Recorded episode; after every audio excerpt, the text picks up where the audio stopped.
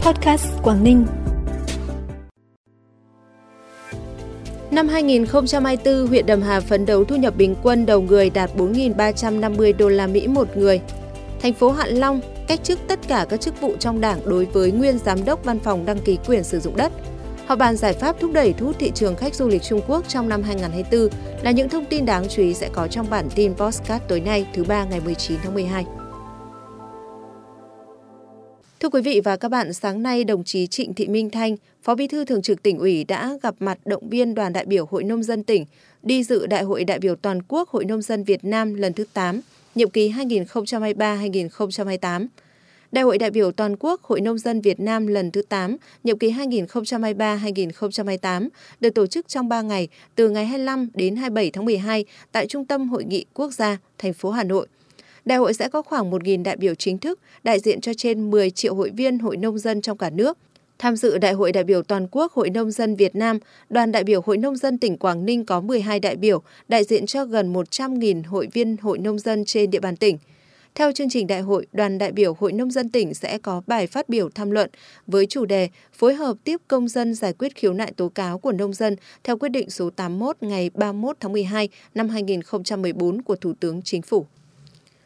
Thực hiện nghị quyết số 96 ngày 23 tháng 6 năm 2023 của Quốc hội khóa 15 về việc lấy phiếu tín nhiệm, bỏ phiếu tín nhiệm đối với người giữ chức vụ do Quốc hội, Hội đồng Nhân dân bầu hoặc phê chuẩn. Chiều 18 tháng 12, ngày làm việc thứ nhất kỳ họp thứ 18, khóa 20, nhiệm kỳ 2021-2026, dưới sự điều hành của chủ tọa kỳ họp, Hội đồng Nhân dân huyện Vân Đồn đã tiến hành lấy phiếu tín nhiệm 16 chức danh do Hội đồng Nhân dân huyện bầu. Kết quả 16 đồng chí giữ các chức danh do Hội đồng Nhân dân huyện bầu đều không có phiếu tín nhiệm thấp. Đồng chí Tô Văn Hải, Chủ tịch Hội đồng Nhân dân huyện và đồng chí Đào Văn Vũ, Phó Chủ tịch Thường trực Ủy ban Nhân dân huyện là hai người đạt 100% phiếu tín nhiệm cao.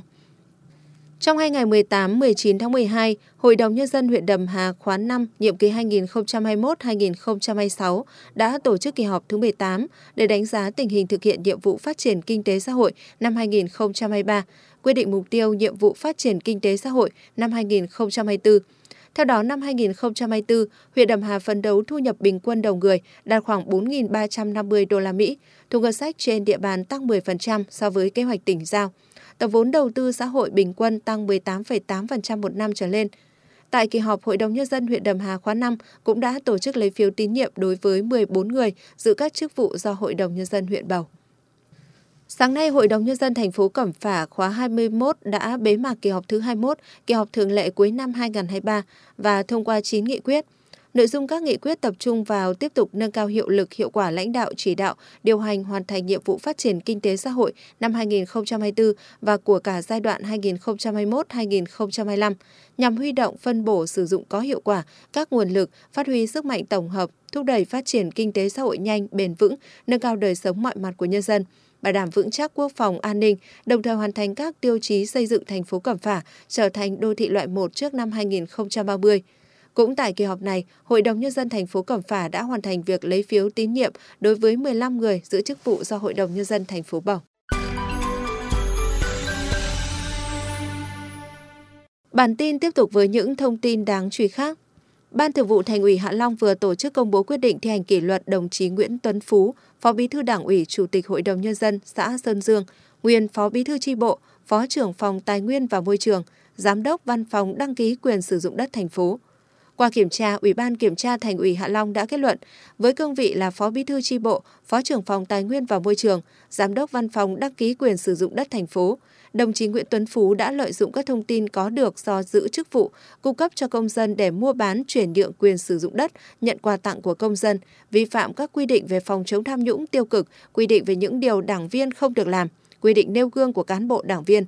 vi phạm khuyết điểm của đồng chí Nguyễn Tuấn Phú gây hậu quả nghiêm trọng, dẫn đến phát sinh đơn thư phức tạp, làm ảnh hưởng đến hoạt động quản lý nhà nước về đất đai trên địa bàn thành phố, gây dư luận xấu trong cán bộ, đảng viên, làm giảm uy tín của cá nhân đồng chí và tổ chức đảng, cơ quan, đơn vị nơi đồng chí đã và đang sinh hoạt công tác. Với những vi phạm nêu trên, Ban Thường vụ Thành ủy đã ban hành quyết định thi hành kỷ luật đồng chí Nguyễn Tuấn Phú bằng hình thức cách chức tất cả các chức vụ trong Đảng. Năm 2024, tỉnh Quảng Ninh đặt mục tiêu đón 17 triệu lượt khách, trong đó có 3 triệu khách quốc tế. Để thực hiện mục tiêu này, việc phục hồi thu hút khách từ thị trường Trung Quốc là rất quan trọng vì đây là thị trường khách truyền thống hàng đầu của Quảng Ninh.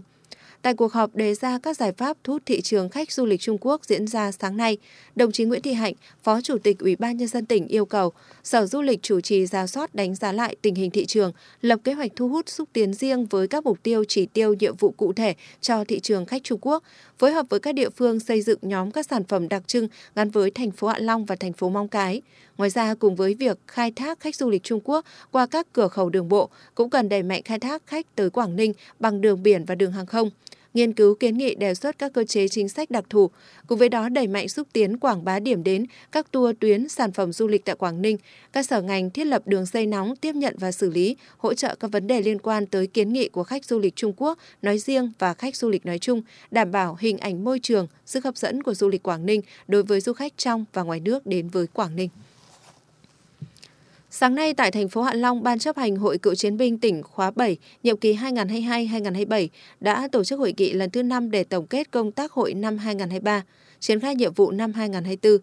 Năm 2024, Hội Cựu Chiến binh tỉnh xác định các nội dung trọng tâm, đẩy mạnh đấu tranh bảo vệ nền tảng tư tưởng của Đảng, phản bác các quan điểm sai trái thù địch, nhất là trên không gian mạng, động viên hội viên phát huy truyền thống bộ đội cụ Hồ gắn với xây dựng tổ chức hội vững mạnh toàn diện, đoàn kết, bảo vệ quyền lợi hợp pháp cho cán bộ hội viên, giáo dục truyền thống cho thế hệ trẻ, gắn các nội dung hoạt động phong trào với thực hiện chủ đề công tác năm của tỉnh, nâng cao chất lượng tăng trưởng kinh tế, phát triển văn hóa con người giàu bản sắc Quảng Ninh.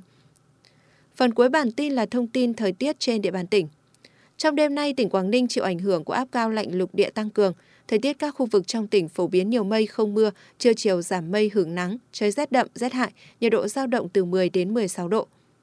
Thông tin thời tiết vừa rồi cũng đã khép lại bản tin postcard tối nay. Xin kính chào và hẹn gặp lại quý vị và xin kính chào và hẹn gặp lại quý vị và các bạn trong bản tin postcard sáng mai.